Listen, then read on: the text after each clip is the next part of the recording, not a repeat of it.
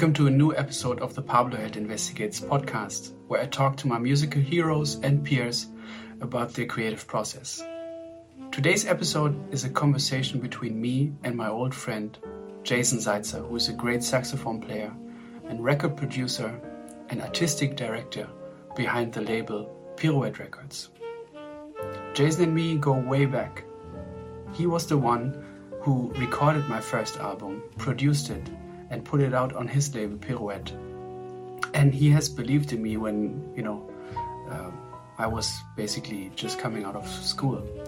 And our um, relationship evolved from a producer musician relationship into a deep friendship.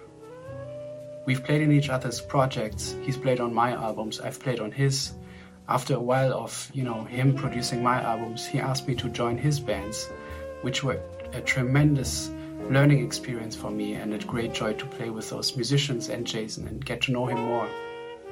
You know, to be frank, at first I was a bit scared of Jason because he seemed so serious and, um, you know, uh, it took a little while for me to notice that there was just on the on the surface and behind that you know we uh, quickly began to goof off and have uh, deep discussions about music and life and we became great friends i really love his sound on the saxophone and i admire his ability to become one with the music and serve the music by playing what is needed and leave out all the rest that is not needed. That takes courage and um, also you know experience which he has uh, of course on the band side but also through listening to a lot of music by producing all these great albums by john abercrombie mark copeland and many more and um, yeah that whole family that grew out of this label called pirouette records there's deep bonds between all of these artists still and i'm very very thankful for everything that i've learned through and with Jason Seitzer. This conversation is basically a hangout between us where we discuss um, certain projects that we were in together and his view on the music and a few learning experiences of his. And I hope you enjoy this episode. If you like this podcast, please consider subscribing to this channel and leave a comment. I always read them and I try to reply to them. And it's nice to, to see what you guys think about these episodes. You can join me on patreon.com slash pabloheld for exclusive content like educational videos, early access to the episodes, music recommendations, lead sheets, and much more. I would like to thank all my patrons for their support. Their support helps me to develop this podcast further and to continue it into the future. Thank you all for listening and for watching. By the way, if you're listening to this as an audio podcast, please head over to YouTube where we've added English subtitles so that everybody can understand this conversation because Jason and me naturally talk in German because we are German. So you might want to check that out on YouTube. Alright, I hope you enjoy. Take care. Kannst du das beschreiben, dieses, dieses musikalische Umfeld, wo du dich dann besonders wohlfühlst? was das für dich ist oder was du da brauchst? Platz für Sound, also für, für, für ähm, wahrscheinlich Platz. Mhm. Ähm, wahrscheinlich auch ein Gefühl, das sich bei mir einstellt oder eine Situation, die sich bei, bei mir dann einstellt, sodass ich, dass ich selber auch Platz lasse, weil ich neige auch zum Nudeln, sage ich jetzt mal, wenn ich mich nicht wohlfühle. Mhm. Ähm, äh, ja, einfach so, so Platz zu haben und so irgendwie so ein, so ein Ineinandergreifen von, von Rhythmus und Harmonik und, und, und dass das, das alles so im, dass alles so im Flow ist. Ja. Vielleicht auch einfach ähm, so das Gefühl zu haben, es ist okay, bei einer Sache mal zu bleiben, zum Beispiel auch. Mhm. Dass einfach eine, eine bestimmte Mut da ist oder dass man eine Komposition hat, die in einer, die, die bleibt einfach in einer, für eine Weile in ein, die ist ganz klar vorgegeben und bleibt in einer, nicht unbedingt Stimmung, aber in einem, in einem Grund, äh, ja, in einer, in einer Grundstruktur oder in einem Grundgefühl, ähm, und die sich, sich, auf, sich aufeinander einlassen, sich einlassen, sich aufeinander einlassen. Ähm, Sich auf sich selbst einlassen auch, oder? Sich auf sich, auf sich selbst einlassen natürlich. Also so Vertrauen, Selbstvertrauen. Ähm, das ist okay, da wo ich bin. So. Mhm.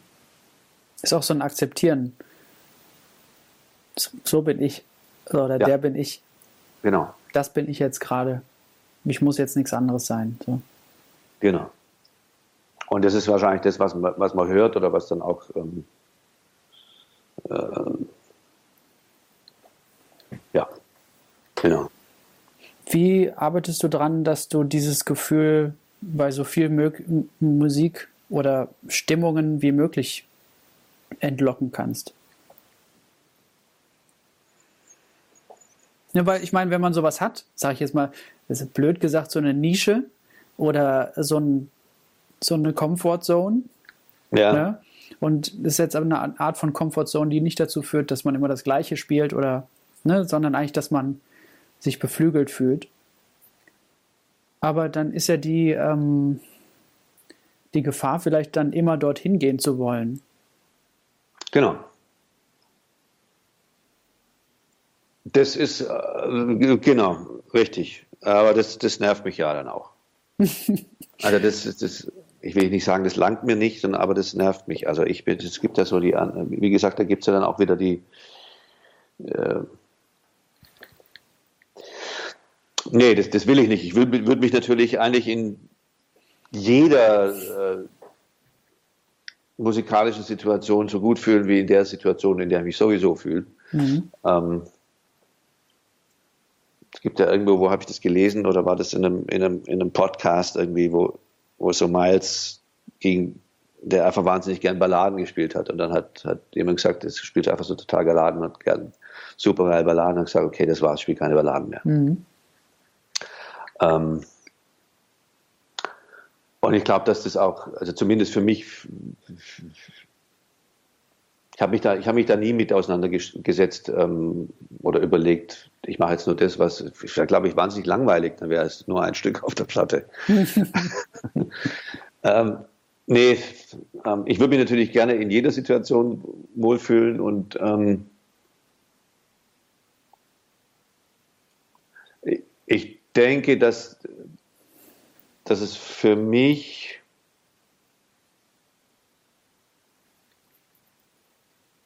einfach wahnsinnig viel mit äh, ja, Instrumentaltechnik zu tun hat. Mhm. Erklär mal. Naja, wenn man sich, also wenn man es jetzt abstrahiert und, und wenn du alles dein Instrument beherrschst, dann kannst du im Prinzip alles spielen.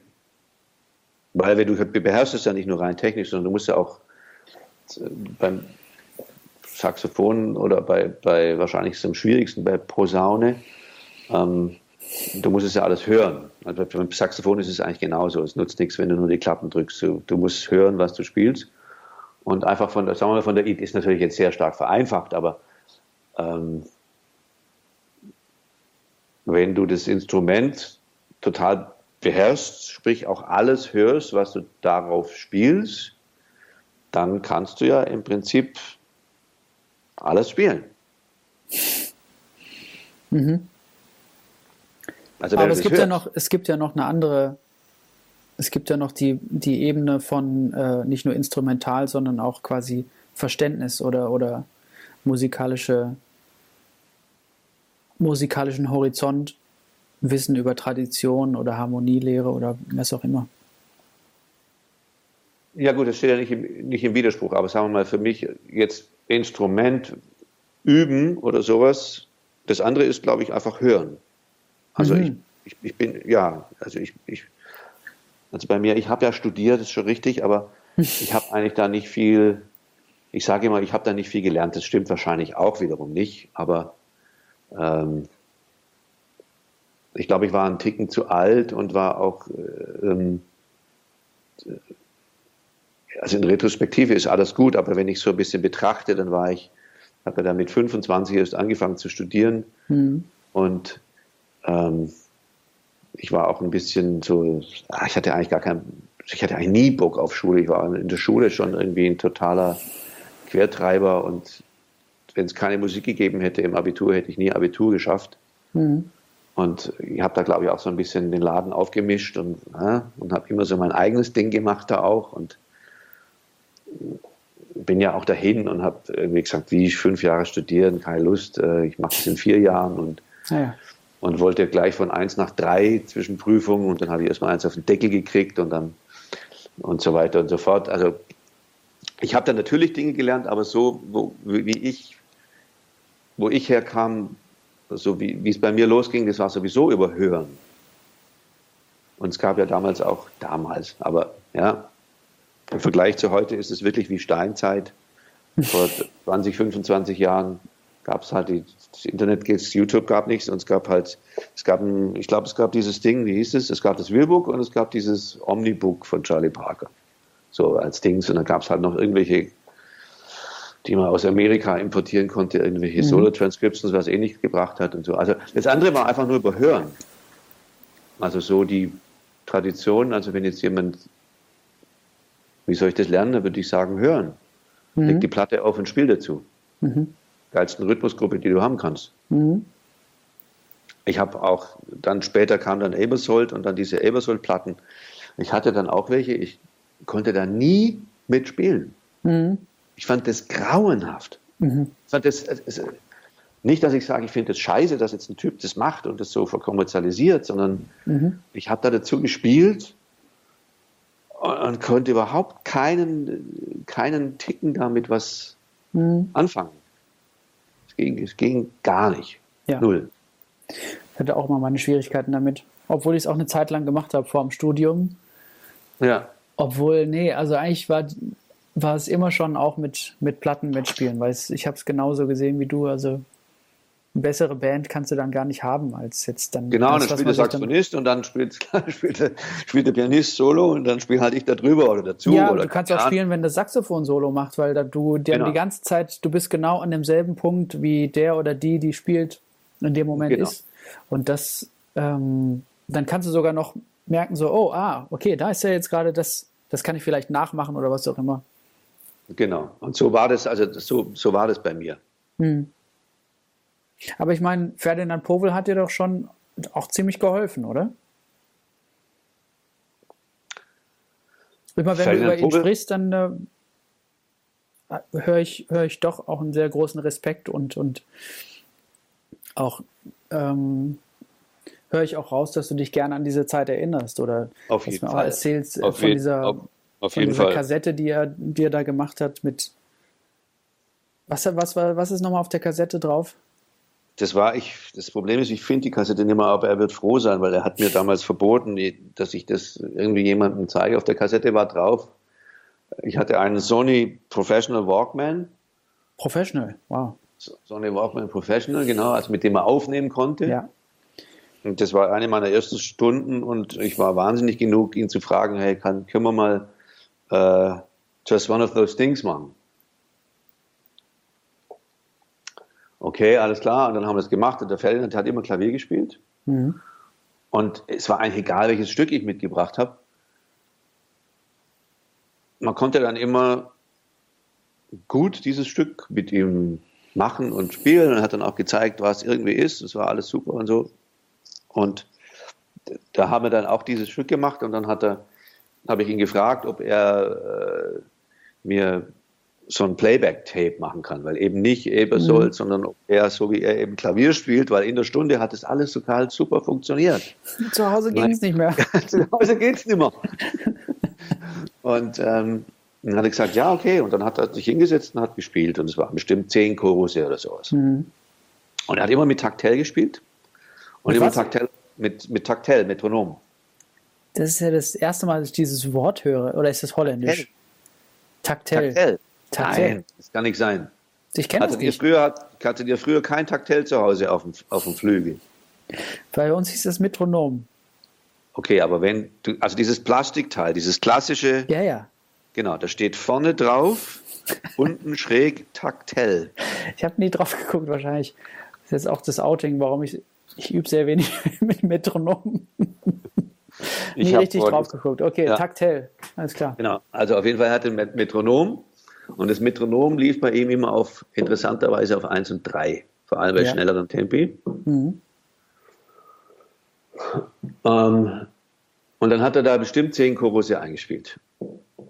Und zu der Zeit hat er, war gerade so bei ihm so ein Punkt, da hat er, er hat irgendwie, keine Ahnung, 15 Jahre nur Tenor gespielt und dann hat er wieder angefangen Alt zu spielen, hatte im Unterricht auch sein Altsaxophon dabei. Und dann habe ich gesagt, hey Ferdinand, ah, super, vielen Dank, aber kannst du vielleicht mir da irgendwie so ein paar Chorusse drüber spielen, so dass ich so ein bisschen Material noch habe, dass ich ein bisschen sowas raussuchen kann. Er hat gesagt, ja, okay, alles klar, und hat so sein Alt genommen, da vorne so eine Socke reingestopft, mhm. damit es nicht zu laut ist, und sich dann so, so das Bein so übergeschlagen und hat dann halt so angefangen zu spielen, hat die Kassette wieder eingelegt und sozusagen über diese Klavierbegleitung ja. draufgespielt. Und es war so wahnsinnig geil. Und was verrückt war, war, dass er sich erinnert hat, was er eingespielt hatte als Klavierbegleitung zehn Minuten vorher. Ah, okay. So dass er darauf ja? reagiert hat, hat oder, er hat, oder er hat sozusagen sich, er hat sich begleitet und darüber gespielt. Also er, er wusste ganz genau, jetzt habe ich das und das gemacht. Und dann kam er da angeflogen und hat, das war so eine Mischung aus, aus, aus, aus Parker und Konitz mhm. und hat dann da irgendwie das Zeug abge, abgeliefert. Und dann hat er aber auch immer so aufgehört, oh, das war falsch, ah, tut mir leid. Ah ja. so, weil er einen verminderten Akkord bei Tempo 357 irgendwie gerade nicht ganz erwischt hat. Mhm. Ah, so, sorry und äh, ah nee und so. Mhm. Also ich ein, auch ein herzensguter Mensch und super, super, super, super Typ. Ja. Und Wahnsinns Musiker. Was hast du mit dem Tape gemacht? Also du hast da, du hast ja dann Sachen davon Tape, rausgehört Tape, oder? Ganz vielen äh, Küchenabenden habe ich das Leuten vorgespielt. Mhm. Und ich weiß nicht, wo es ist. Ich wollte es immer mal digitalisieren. Und ich habe das war immer so ein Blindfold-Ding. Mhm, wer ist das? Gesagt, wer ist es? Und äh, ja, das war Wahnsinn. Ferdinand, super, super, super. Mhm. Ja. Aber wie sind wir da jetzt drauf gekommen? Habe ich mich auch gerade gefragt. Ist ja nicht schlimm. Also jetzt sind wir hier. Ist auch gut. Ja. Aber ich frage mich, was du technisch damit gemacht hast. Also nicht nur, dass du es Leuten in der Küche vorgespielt hast, das ist auch eine schöne Vorstellung. Ich meine allerdings, was hast du damit gemacht? Also du bist dann mit, diesem, mit dieser Kassette nach Hause gegangen. Was war denn der nächste Schritt? Hast nur angehört. Nur angehört, gar nicht. Okay. Mhm. Also so ein bisschen halt irgendwie versucht, irgendwas ähm, zu, also das mit dem, mit so Transkript, Transkriptionen machen, das war eigentlich schon vorher. Das habe ich in, in der Zeit vor Hilversum gemacht. Mhm. Sachen rausgeschrieben, so die, keine Ahnung, von Dexter, Sony. Mhm.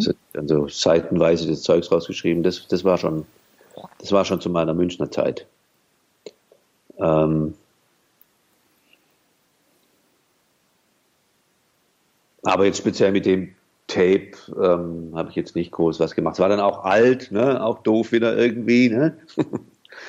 ähm, aber ähm, nee, wir sind drauf gekommen, wie ich das, was ich, nee, deine Frage war, glaube ich, was ich technisch was, mache. Was oder wir kamen, wir kamen genau. von der Sache, wo ich gesagt habe, wenn man das Instrument komplett beherrscht, dann hast du gefragt, aber was ist mit äh, mit Tradition, also genau, wir kamen übers Hören. Mhm. Genau. Ja, dass das für mich eigentlich übers, tatsächlich übers, übers Hören ist, dass man natürlich da jetzt genauer hinhören kann und Dinge analysieren, ist das eine. Aber ich glaube, durch das Hören an sich passiert schon wahnsinnig viel. Mhm. Also, dass man Dinge aufnimmt, ohne sie analysieren zu müssen. Natürlich kann man sich noch tiefergehend damit beschäftigen und tun, aber so ein grundsätzliches Gefühl für, für die Musik, ich nehme mal an, würde sich über erstmal schon übers reine Hören bis zu einem gewissen Punkt einfach sehr weit, sehr weit entwickeln. Absolut, ja. Und dann eben, genau, so sind wir drauf kommen, eben genau dann mit den Platten mit, mitspielen und da mhm. Sachen aussuchen und, und, und so war das, so ging das bei mir los. Du hast aber auch bei Joe Lovano Stunde genommen, Stunden genommen oder wie war das? Ja, zwei Nachmittage. Zwei Nachmittage. Mhm. Was sind deine Erinnerungen daran? Ähm, das hat mich eigentlich zehn Jahre lang beschäftigt, muss ich sagen. Wann war das? Das war dann am Ende vom Studium 94, so, im sogenannten fünften Jahr hatte man nur noch Instrumentalunterricht, weil alle Scheine schon gemacht waren. Führerschein? Führerschein, Pädagogik, Führerschein. Äh, Heiligenschein, okay. Heiligenschein, ja. alles gemacht. Mhm. Und, ähm, und da bin ich dann vier oder fünf Monate bin ich nach New York gegangen. Wollte ich irgendwie, genau. Und da habe ich dann äh, in Brooklyn gelebt und habe bin einfach, bin einfach dort gewesen. Man wollte irgendwie nach New York und gucken und Clubs und, und aushängen und was weiß ich. Der Henning war auch in New York gewesen schon, glaube ich, Anfang der 90er und der Falk ist dahin und mhm. einfach Freunde. Und dann äh, äh, bin ich dahin und war da vier, vier Monate oder fünf, weiß nicht mehr genau, und habe dann da Unterricht genommen bei Lovano. Der war da damals gerade so am Durchstarten, war noch nicht so, war schon irgendwie bekannt, aber war noch nicht irgendwie so total abge, abgeflogen und hat noch tatsächlich ein bisschen privat unterrichtet. Und dann habe ich, glaube ich, einfach auch äh, angerufen. Ich glaube, die Nummer hatte ich vom, vom Johannes Enders. Mhm. Und habe ich den angerufen, er hat an der 23. Straße gewohnt mit seiner Frau, der Judy, in so einem Loft. Und da habe ich dann äh, ja, zwei Nachmittage, Nachmittage Unterricht genommen, damals auch mitgeschnitten mit so einem, mit einem DAT, Walkman Professional damals. Mhm. Und ähm, ja, das war tierisch. Das war super. Also erstmal natürlich sowieso Teolovano und so. Ähm, den ich, von dem hatte ich eh alle, alle Platten. Mhm. Der 90er Jahre, ich fand das, fand das irgendwie Wahnsinn, weil der so, ja, sagen wir mal, ich war ja totaler Coltrane, Brecker, Ding, Phase und dann kam so, kam so die, die, die, die, die Marsalis-Zeit, so Jazz im Anzug wieder und so. Und äh, und dann kam irgendwie so Lovano, also so, war, so eine, war irgendwie so eine ganz neue, andere Sache, wo ich irgendwie so das Gefühl hatte, da ist irgendwie so, so alles drin mhm. bei dem. Und ich fand auch den Sound einfach wahnsinnig mhm. tierisch, weil das nicht so, nicht so schreiend scharf war, sondern eher so ehrlich. Mhm. Einfach total geil. Genau, und dann habe ich bei dem Unterricht genommen und wie war das? Ja, das war super. Der hat dann erstmal also er hat Schlagzeug gespielt. Klar. Und hat dann als erstes gesagt, okay, um, ähm, let's play Mysterioso. Und hat er mir das hingelegt in A. Warum? Einfach, ah. nur, einfach nur mal so. Ja, einfach in A, okay. Mhm. Äh, ähm, und dann war ich mich total verunsichert. Und gesagt, äh, äh, uh, originals in B flat, right? Yeah, but I play it in A. Okay, let's go. One, two, three, four. Ich keine Ahnung mehr, was überhaupt los ist. Mhm. Und dann schön sechsten Thema und so und dann äh, und dann nervös ohne Ende und mhm. völlig lost und ach scheiße, äh, wie mhm. geht's überhaupt und so. Und dann ich, okay, alles klar, gut, dann okay, Horn genommen, gespielt ohne irgendwas. Einfach total beeindruckend, weil vorher war halt eben so einfach dieses nackte, nur Saxophon spielen, genau wissen, wo man ist, ähm, Harmonien ausspielen, äh, mhm. äh, dann so ein Stück auch zu nehmen, okay, jetzt geht es hier um Sechsten, okay, wie schaut es eigentlich aus mit den Sechsten? Ah, Terzen ist ja ganz nett, aber jetzt machen wir Sechsten und mhm. mach da mal was. So, und dann in, in A und, ah, okay, äh, shit, das sind ja ganz schöne Lücken und so. Ne? Mhm geht in einem alles im Kopf rum und dann, dann wieder, was haben wir da gespielt, glaube ich, bei, bei Blackbird. Also er hat auch, glaube ich, angesagt, dass gespielt wird. Mhm. Und dann auch wieder Schlagzeug und das, ja, das war einfach eins zu ein einziges, auch so ein Film, der da so vorbeifährt, an an, an Eindrücken und Informationen und dann gleichzeitig irgendwie, ja, wenn der da vor dir steht und spielt halt mal einen Chorus über irgendwas, dann denkst du, okay, alles klar, eigentlich. Was soll ich denn jetzt noch machen? Eigentlich, eigentlich, eigentlich ist besser, ich höre auf. Kann ich das Saxophon gleich hier lassen? Kann ich das, brauchst du zufällig noch ein gutes Mark 6? Äh. Aber das war, und er ist auch so ein sehr, ähm, als Typ einfach sehr. Ist eine Erscheinung. Ist eine Erscheinung und er ist auch sehr, ich würde sagen, das ist so, der einfach ist sehr von sich überzeugt auch. Mhm. Und ähm, ja, ist schon, genau, ist eine Erscheinung und nimmt auch viel Platz ein und braucht viel Platz und mhm. war jetzt aber überhaupt zu keiner Sekunde irgendwie streng oder arschig oder irgendwas. Es war irgendwie, mhm. war, war cool und dann hat mir aber auch dann irgendwie Sachen gezeigt, wie zum Beispiel, das fand ich absolut super, es ging dann mal so um, um Phrasierung und Artikulation. Und er hat dann so von, was weiß ich, Sonny erzählt und hat von Monk gesprochen und, und vom Unterschied zwischen Klavier und Saxophon. Wo ist der? Wo liegt der? Ein, ein wichtiger Unterschied liegt einfach, dass, ähm, also, wenn du dein Pedal jetzt nicht betätigst, ist einfach so, ist, dass du den Ton drückst, die, die Seite wird eingeschlagen mit dem Hammer und wenn du loslässt, dann wird die Seite abgedämpft. Beim Saxophon kannst du, musst du nicht, kannst du die, die, die, das anstoßen, indem du T machst. Und wenn du aufhörst zu atmen, hört der Ton auf. Mhm. Aber du kannst den Ton natürlich abstoppen, indem du die Zunge wieder aufs Blatt legst. Mhm. Und dann kannst du drüber nachdenken, wann lege ich eigentlich die Zunge aufs, aufs Blatt. Das heißt, wenn ich jetzt zum Beispiel eins, zwei, drei, vier und bei der vier lege ich die Zunge aufs Blatt, diese vier, diese Beendende der Note ist eigentlich wie eine Attack. Mhm vom, obwohl da ein Loch ist, ja. vom, äh, von, von der Time her. Mhm. Dass wenn du, wenn du die nicht einfach, ist die Luft weg, sondern wirklich die beendest mit, dass ja. das dann die 4 ist und das bringt dich dann wieder, wenn du das bewusst machst, bringt dich dann wieder in die nächste Phrase rein, wo du, mhm. wo du, wo du gerade bist oder was passiert da damit und so. Und das hat mich irgendwie total hat mich irgendwie total geflasht. Und so dann habe ich zu ihm gesagt, hey, äh, so irgendwie so, ja, uh, you know, that's really interesting, you know, in all those years and, you know, study and, and, and teachers and, and, you know, nobody ever told me that. und dann hat, stand er so da und hat gesagt, you know why? Ich sagte, no, why? Because they don't know shit. so irgendwie. Mhm. Also, so, einfach so ein ganz anderer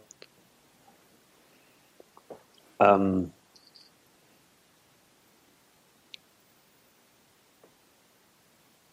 komplett anderer Input, was Saxophonspielen angeht und ähm, was ist Sound, also wenn, wenn, wenn, so auch so wenn man, wenn man bei uns sagt, hey, hast einen guten Sound, meinen die Leute meistens eigentlich den, den, den Ton, mhm. ja, die Farbe.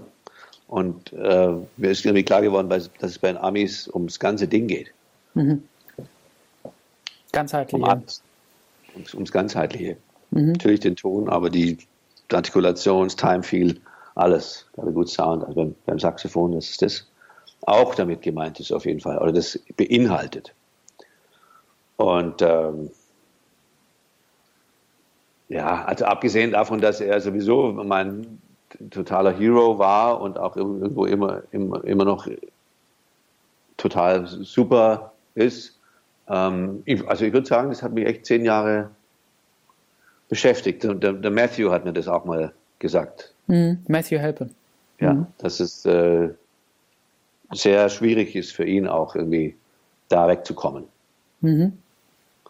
Als wir mal so Saxophone-Talk gesprochen haben. Das ist einfach schon Wahnsinns, Wahnsinnsfigur, so irgendwie dann so was Eigenes dann noch ähm, zu finden. Aber ich meine, das ist wahrscheinlich für jeden gleichzeitig. Aber es war sehr beeindruckend. Mhm. Absolut super. Und auch gleichzeitig bei aller Klarheit oder wow, was ist das für ein Typ und so, auch trotzdem total netter, super Typ.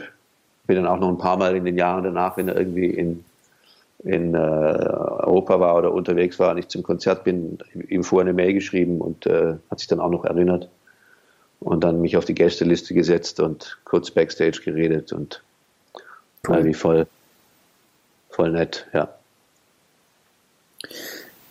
Ähm, wenn ich so darüber nachdenke, ähm, habe ich das Gefühl, dass du, egal in welchem Bereich, persönliche Freunde, und es überlappt sich ja auch, äh, Bandmitglieder, Leute, mit denen du zusammenarbeitest, ähm, hast, scheinst du ein bestimmtes Bedürfnis für eine Art von Miteinander zu haben? Also du fühlst dich bestimmte Art von Leuten hingezogen, wie jeder natürlich. Aber ähm, irgendwie zieht sich das für mich wie so einen roten Faden durch deine Projekte und dein, dein Leben, die Leute, dein Umfeld. Ähm, wenn wir das jetzt mal auf die Musik runterbrechen, was, was meinst du, was du erwartest oder was du brauchst von, ähm, von deinen Mitmusikern?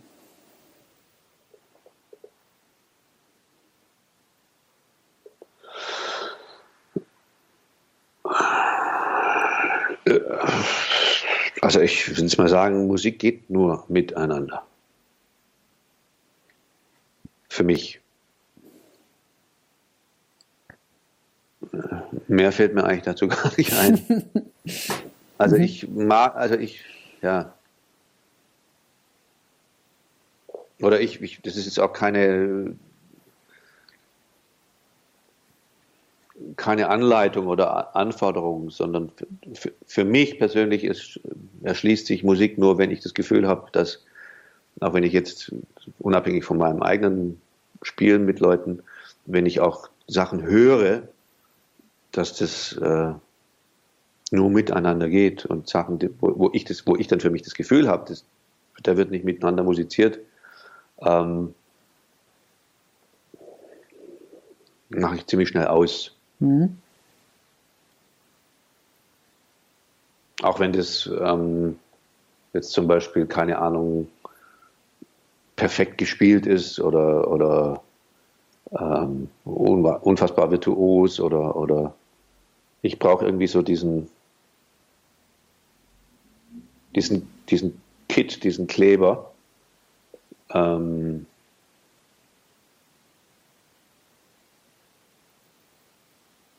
der, der Bereitschaft, mit, miteinander Musik zu machen oder miteinander einfach auch nur zu sein. Und ich glaube, dass es das, das ist, was, äh, worum es geht in, in, der Musik, beziehungsweise ohne, ohne das geht es nicht. Mhm. Das ist, äh, glaube ich, ein,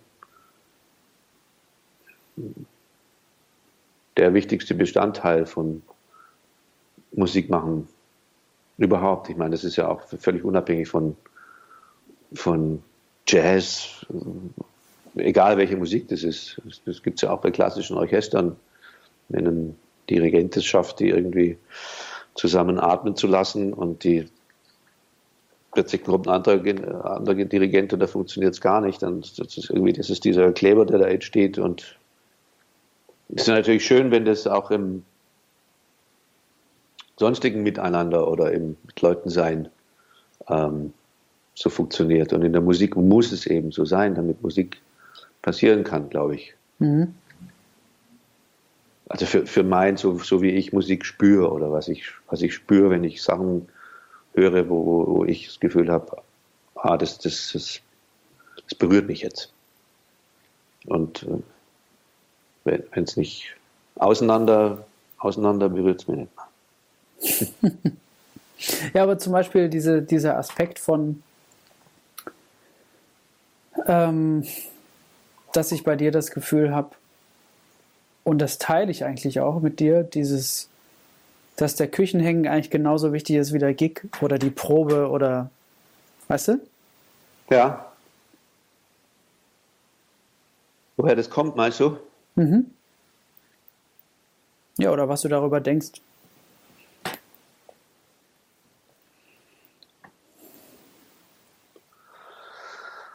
Äh, ich denke, dass es auch, ähm,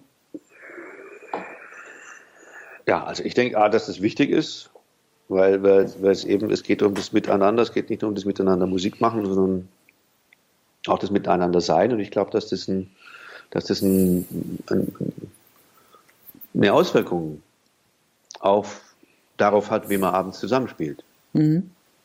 Oder auch am nächsten Tag oder am nächsten Morgen oder wo man auch immer ist. Das äh, hört nicht. Und ich, es ist wahrscheinlich auch mein, mein musikalisches ähm, Aufwachsen für, für mich, sagen wir mal, im, so wie ich angefangen habe, auch mit den Bands, äh, früher mit denen ich immer zusammen war, ja, war dieses, äh, dieses Hängen und auch nach dem Gig hängen, das war ja die totale Normalität. Das ist ja heute ganz oft, ohne das bewerten zu wollen, gibt es ganz oft äh, Bands, die kommen zum Gig und dann ist der Gig fertig und dann packt der Saxophonist ein und trinkt halt noch irgendwie Schluck zu Schluck, trinkt seinen Drink aus und sagt, okay, tschüss. Mhm. Was total prima ist, was man sicherlich auch mal braucht, wenn man auf Tour ist, dass man sich mal ausklingt oder so. Ja. Aber das gibt's. Ähm, ich bemerke, dass es gibt seit einiger Zeit und ähm, am Anfang habe ich das total, irrit, total irritiert. Mhm. Ist, ist, ist, da schlechte Laune oder haben die sich gestritten oder so? Das muss aber gar nicht sein. Und ich bin eben so aufgewachsen mit, dass, äh, dass man einfach viel Zeit zusammen verbringt. Und ähm, ja, dass es im Prinzip anfängt in dem Moment, wo man, wo man zusammen ist. Und weil man macht da, es sind ja Menschen, die da Musik machen. Mhm. Mir ist es irgendwie wichtig, wo kommt es her? Wahrscheinlich ursprünglich von meinem, von, von meinem Elternhaus vielleicht auch. Mhm. So zu Hause und äh, ich weiß auch noch, wenn jetzt zum Beispiel meine, ähm, wir früher mit irgendwelchen Bands auf Tour waren und wir waren in der Nähe von, von, von Stuttgart, von, von, von meinen Eltern dann. Alles vollkommen klar, dass äh, wir da wenn möglich, bei meinen Eltern übernachtet haben und dann meine Mutter da tierisch Frühstück aufgefahren hat und dann ja. gab es anschließend gab es noch Mittagessen übrigens und mhm. so ein Tisch und, und Wahnsinn und dann ja. abends Konzert und so.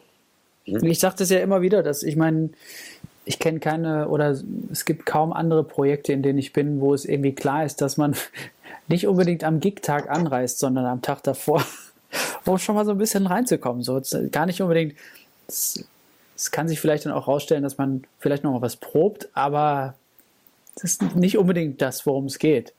Sondern da ist der Gig am 12. Schon klar, dass wir uns irgendwie am 11. irgendwie treffen. Ja, also ich finde es ich, ich find, ich wichtig. Es, ist aber, es gibt aber, glaube ich, Leute, die das äh, nicht so gut abhaben können. Hm. Denen das zu viel ist, die da einfach ein bisschen anders ticken. Mhm. Deshalb muss man halt auch die richtigen finden oder hm. man wird gefunden oder irgendwie, ja. irgendwie so. Ne? Aber ich finde es ich find's wichtig. Ich glaube da irgendwie dran. Für mich ist es wichtig. Ja. Beschreib doch mal aus deiner Sicht die Entwicklung von deinem Quartett, in dem ich ja, ähm, ja, bin ich sehr froh, dass ich da drin spielen kann. Aber wir spielen ja jetzt auch schon eine Weile zusammen und ich finde, es entwickelt sich äh, stetig weiter. Ähm, weiß nicht, wann haben wir angefangen? 14, glaube ich. 14? Also mit ja, dem, mit dem. Die Unterfahrtwoche. 14, die Unterfahrtwoche. Mhm. 2010 war, glaube ich, dieses geniale Video, das du gestern rumgeschickt hast mit dem. Mit Menzel und Dreh Pallemals. Ja, Menzel. Nick Theis. Das war die erste Unterfahrtwoche, das erste Mal, wo du mich, glaube ich, für einen Gig gefragt hast bin ich, vielleicht aber hast du mich auch schon vorher. Nee, wir haben auch mal mit dem Trio und dir in der Bar Vogler gespielt. Aber das war Session. Das, das war, Session nicht, Opener. War ja. Jam irgendwie sowas. Das ja? nicht, okay.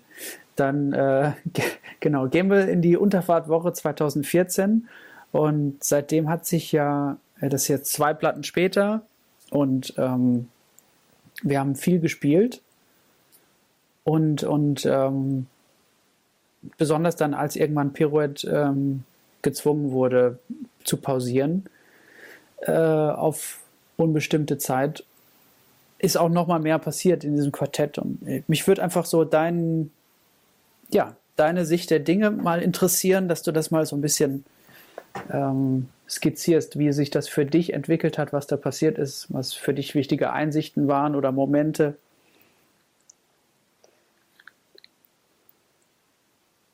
Ähm,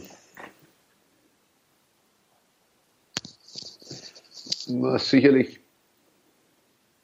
also es gab, gab vielleicht so einen bestimmten Punkt, als dann der Matthias dann sozusagen ausgestiegen ist, weil er nach New York ist, also dass er aufgehört hat und der Jonas mhm. da reinkam. Das hat die Musik verändert, was ich auch super fand und auch so wollte. Also ich wollte jetzt nicht im Sinne, dass ich jetzt wollte, dass die Musik sich wahnsinnig verändert, aber ich wollte jetzt nicht irgendwie an, war jetzt nicht unbedingt auf der Suche nach jemandem, der so spielt wie der Matthias. Mhm. Dass man jetzt versucht, den Matthias als Spieler zu ersetzen. Als Mensch geht das sowieso nicht. Ähm, als Spieler auch nicht. Als Spieler auch nicht. Und aber der weiß, was ich meine, der halt so, so, so spielt wie er ist und ich wollte auch jemand, der vielleicht einen anderen, bisschen anderen Sound auch hat. So, mhm. Wir mal, das mit diesem etwas kürzeren Sound, nicht so lang Sustain. Ähm, und ich glaube, ich würde auch sagen, dass ich profitiert habe, oder was heißt ich profitiert, aber die Band sich auch entwickelt und verändert hat, teilweise, also sicherlich dadurch, dass wir mehr gespielt haben, dass wir uns die Freiheit genommen haben, so könnte ich es zumindest sagen, Sachen auszuprobieren, Sachen nicht mehr zu spielen, mhm. neue Sachen dazuzunehmen, äh, dann mal wieder was nicht zu spielen, dann mal zu nehmen, es in der anderen Tonart zu probieren, ob es funktioniert. Also so diese Offenheit generell einfach zu machen. Ähm, die generelle, generelle Bereitschaft ist irgendwie von, von, von, von, von euch drei ist irgendwie so mitzumachen, anzunehmen mit den relativ wenigen Vorgaben, die ich auch mache, einfach weil ich manchmal gar nicht weiß, was ich sagen soll. Mhm. Ähm, sich darauf einzulassen und natürlich gleichzeitig, das finde ich eigentlich sehr besonders, dass auch wenn wir länger nicht spielen, es sich nicht so anfühlt, also wenn längere Pausen sind, dann zwischen auch Tourblöcken oder keine Ahnung, oder man spielt mal wie jetzt Corona-mäßig gezwungenermaßen fast ein Dreivierteljahr nicht, ähm, dass es sich immer gut anfühlt. Also es fühlt, fühlt sich nicht so an wie, ja, oh Mann, haben wir lange nicht gespielt, jetzt, ja. müssen, wir, jetzt müssen wir erst mal wieder drei Tage proben, dass wir wieder reinkommen. Mhm. So, ne? Dass das überhaupt nicht da ist, das finde ich total geil und ich finde auch immer, so eigentlich, fühlt sich eigentlich fast so an, als hätten wir die ganze Zeit zusammengespielt. Mhm. Was vielleicht auch damit zu tun hat, dass auch jeder so seine eigenen Sachen verfolgt und sich jeder auch so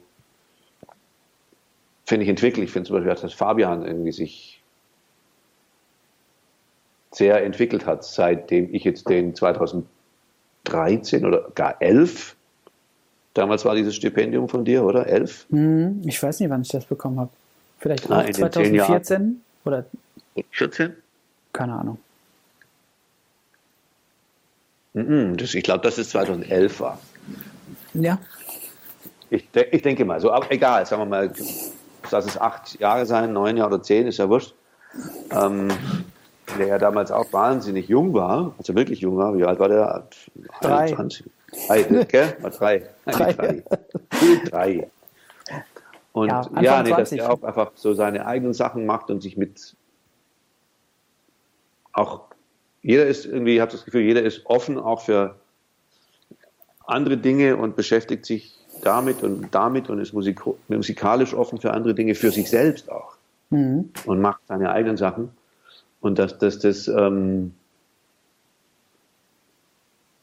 dass das die, die, die Band ähm, und auch mich äh, total inspiriert und, äh, und die Band befruchtet, dass da neue Sachen passieren, weil einfach der Umgang, der Umgang miteinander und der Umgang mit der Musik wird einfach offener. Mhm. Wir sind aber auch so die ganze Zeit irgendwie in, in Kontakt oder bleiben in Kontakt. Ne? Es gibt ja auch Bands, wo man sich ewig lang nicht spricht und dann ewig lang nicht spielt und vielleicht deshalb dann auch manchmal länger braucht, um vielleicht in Anführungsstrichen wieder reinzukommen. Ja. Wo wir irgendwie, habe ich das Gefühl, ähm, ja, äh, vielleicht ist es uns auch ein Anliegen, dass wir so ein bisschen versuchen, auf Sendung zu bleiben beieinander. Also, dass wir, dass man sich ab und zu anruft und fragt, wie's, wie geht's dir? Ne? Ich meine, wir sind natürlich auch befreundet. Aber dass man so, so bleibt man irgendwie am Ball, was bei jedem so passiert und, und vielleicht ist das deshalb auch so dieses Gefühl, als würden wir die ganze Zeit spielen. Ja, und, und das greift ja ineinander in, in, in das, genau, dass, dass, dass, es, dass Musik miteinander geht und nur miteinander geht und äh, das, genau, der, der Gig fängt schon einen Tag vorher an. Mhm. Ja. Du hast mir letzte Woche erzählt, dass du jetzt gerade so wieder viel am Üben bist und gehst ins Studio zum Üben mit der, mit der Kanne. Ähm, wo bist du denn gerade dran? Was, was machst du denn gerade?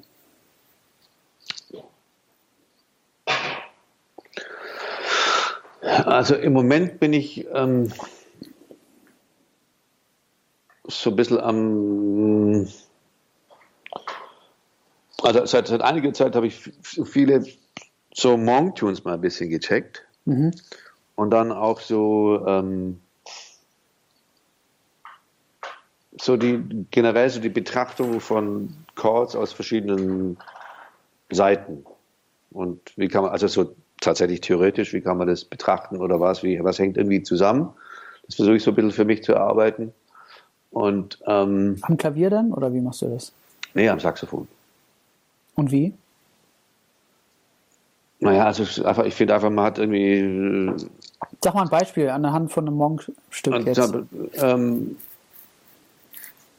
Ask Me Now, mhm. aber ähm,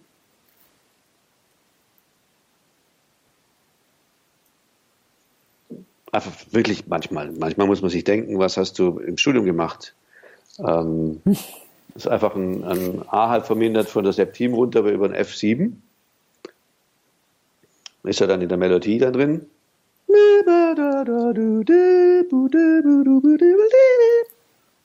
Ah, okay, aber du bist jetzt in einer anderen Tonart, oder? Oder du, du sagst es in B? Ich sag's in B, genau, Entschuldigung. Also. G halb vermindert. Genau. S7, G halb vermindert. Von der Septim, von der 9, das S, ja. E halb vermindert, nach, äh, G halb vermindert, nach unten, ne? Ja. So. So, solche Sachen gehen wir manchmal Ah, okay, also den S7 siehst du und dann merkst du aber, dass die Informationen, die du gerade spielst, die vom Thema alle, kommen. die vom Thema kommt, die eigentlich alle Töne von G halb vermindert sind. Nämlich Septime, G5, genau. kleine Terz und 1. Genau, mhm. richtig. Und so also sieht man es von zwei, zwei, verschiedenen genau. Punkten. So das mhm. mal anders zu betrachten und dann, und so ist ja die Melodie schon. Also und dann mhm. irgendwie da, damit anfangen zu, zu arbeiten und das dann irgendwie, keine Ahnung, durch das Stück einfach mal in allen Tonarten zu üben. Mhm. Oder allein nur mal die Melodie zu spielen. Eigentlich totaler Anfang, also ich zurück zu den, zu den Basics. Mhm. Und dann bin ich gerade mit, tatsächlich mit, mit Ton beschäftigt. Ich habe so einen, über den Christian Weidner so einen Typen entdeckt, der heißt irgendwie Thomas Lange oder sowas. Der hat so, ein, so, ein, so eine Website und so ein Programm entwickelt, das, das heißt Resonanzlehre ist ursprünglich ein Geiger, hat so ein bisschen was mit Alexander-Technik zu tun. Und da geht es auch im Prinzip auch um Technik und ähm, Erzeugung von, von, von Ton, einfach, dass man erstmal so, so viel wie möglich Resonanz, e-, egal was die, was die Tonvorstellung ist, die man später mal selber haben will, dass es erstmal darum mhm. geht, einen Ton so, so resonanzreich wie möglich zu, produzieren und ähm, auch zu jedem, zu jeder Bewegung auch eine Haltungsgeschichte oder Muskel oder dass man nicht über Technik, dass man nicht von Technik denkt oder bei Technik auch nicht, ist ja ganz oft so, dass es so vermittelt wird, dass es um einzelne Finger geht und er spricht nicht von Technik, sondern er spricht von Organik, also von ganzen hm. Bewegungen. Ne? Auch das Einheitliche. Genau, das Einheitliche. Und das finde ich gerade irgendwie spannend. Mhm. Und da ändert sich irgendwie ganz viel, auch mit Sachen, die man, die, die ich dann anfange zu hören, höre und, und ähm, bin plötzlich, spiele dann irgendwas, bin plötzlich in einer anderen, so für mich, so einer anderen, anderen Welt und merke plötzlich, ups, ah, aha, das ist ja, oh, das ist ja das Stück, ah, ah crazy, mhm. aha, aha, oh. Das ist ja genau so. das Gleiche, oder was auch immer. Mhm. Genau. So, also einerseits so ein bisschen theoretisch mich da annähern und das gleichzeitig dann auch üben und neue Stücke lernen. Und dann aber das eben auch von so einer tatsächlich rein klanglichen Welt versuchen zu erfassen am Saxophon ähm, und plötzlich Sachen zu hören, plötzlich Sachen zu merken, hey, das, das, geht ja oder so oder das ging ja nie, hey, plötzlich geht es. Mhm. Und das ist irgendwie total, total interessant. Ich würde eigentlich sehr gerne mal zu dem Typen hingehen. Der lebt noch. Ja, ja, der lebt. Der, der, der, der Christian hat äh, seit September bei dem Unterricht. Ah, geil. Dem kann man hingehen. Wo, wo lebt der? Der ist in Berlin. Mhm.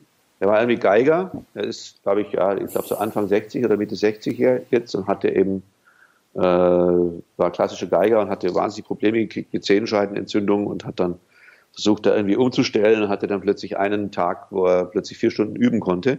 Mhm. Hat es am nächsten Tag wieder versucht, dann ging es nicht mehr. Und hat dann im Selbstversuch versucht rauszufinden, was mache ich eigentlich. bei Alexander Technik, der hat, da kam er da auch daher durch Selbstversuche irgendwie dieses Ding entwickelt.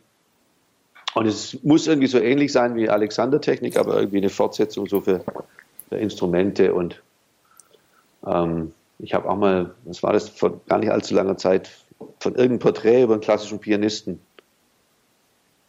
gelesen, auch so diese, diese Problematik eben mit Händen und was weiß ich, und der dann, da muss es so eine Klavierpädagogin gegeben haben, wo ganz viele Typen hingegangen sind, die anders, das anders unterrichtet hat, eben gesagt hat, nimm die ganze Hand mit. Es geht nicht nur um die einzelnen Finger, ja, sondern die ganze, hat man dann irgendwie so einen Ausschnitt gesehen, war das auf, ich habe ich das auf YouTube gesehen, ich weiß nicht mehr, war auch mhm. sehr beeindruckend, so eine alte Grand Dame, wo alle hin sind, so wie bei Saxophon gab es auch so diesen Sigurd Rascher und den Joe Allard, wo mhm. so Bildung geht. Gut, also damit bin ich irgendwie gerade beschäftigt und vor allem das in dieser für mich wirklich befreienden Umgebung da im Studio üben zu können. Mhm. Gar nicht sagen, wie befreit ich bin aus dieser Übekabine, ja. Aus dieser mir selbst auferlegten 1,60 Meter mal 2 Meter mhm. mal 2 Meter äh, Klang nicht klang Kubus rauszukommen. Genau, ja. Man lernt über, auf einmal mal wieder so, dass, ähm, wie es ist, so einen Raum zu füllen. Ja. Für einen Raum zu spielen. Mhm, also das, das macht doch was mit dir und mit deinem Sound. Es macht auf jeden Fall was mit mir, ja. Mhm. ja. Also ich genieße es. Ich fahre jeden Tag zwei Stunden raus und bin da. Ähm, hattest du diese Art von Überoutine schon, schon mal in der Form, wo du so wirklich sagst, jeden Tag zwei Stunden gehe ich dorthin und, und spiele? Naja, es war ja eben so ein bisschen das Ding. Also ich, ja, ich habe bei mir, bei mir war das, die, die, ich hatte immer so Phasen. Generell so, wo ich wahnsinnig viel geübt habe und dann auch so Phasen, wo ich ähm, nicht so viel geübt habe. Mhm. Ähm, es gibt ja auch eine Zeit, glaube ich, von zwei, 2000 bis 2002 einschließlich oder so um Anfang der 2000er Jahre, wo ich ja überhaupt nicht gespielt habe. Mhm. Kein Ton. Kein Ton. Mhm. War das da, wo du das Booking für die Unterfahrt gemacht hast, oder? Es war so um die Zeit rum, glaube ich. Mhm. Ja. Und kam das daher, dass du nicht gespielt hast, oder warum das kann ich gar nicht mehr so richtig sagen. Das war, glaube ich, auch so ein.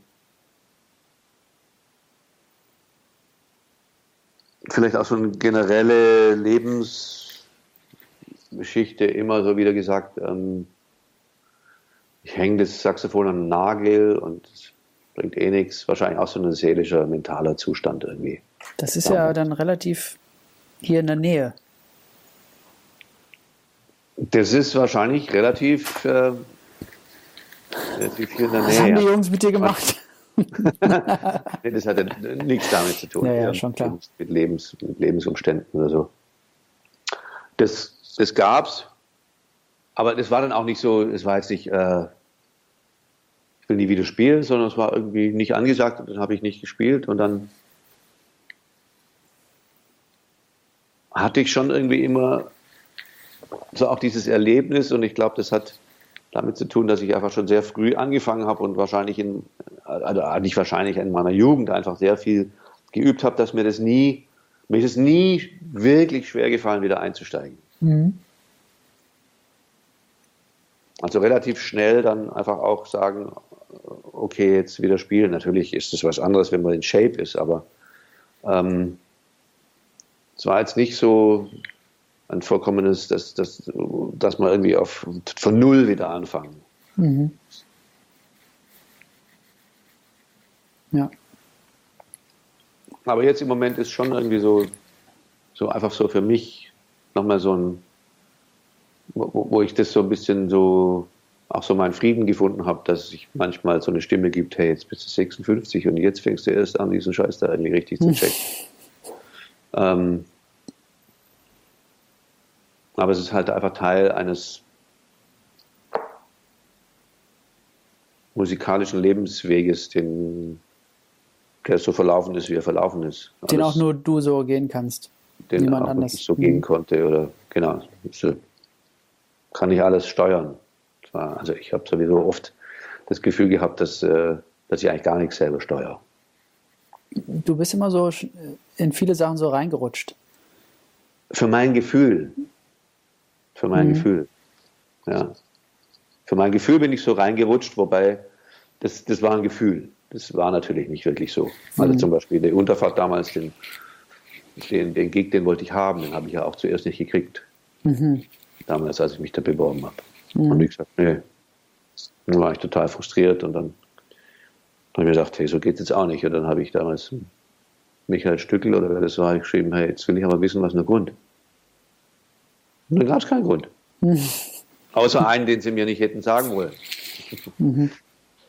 Äh, von daher, ja, so dieses Gefühl haben, ich habe das nicht entschieden, und das ist natürlich Quatsch, man hat sich für alles entschieden, auch wenn man das Gefühl hat, man ist nur so reingerutscht. Mhm.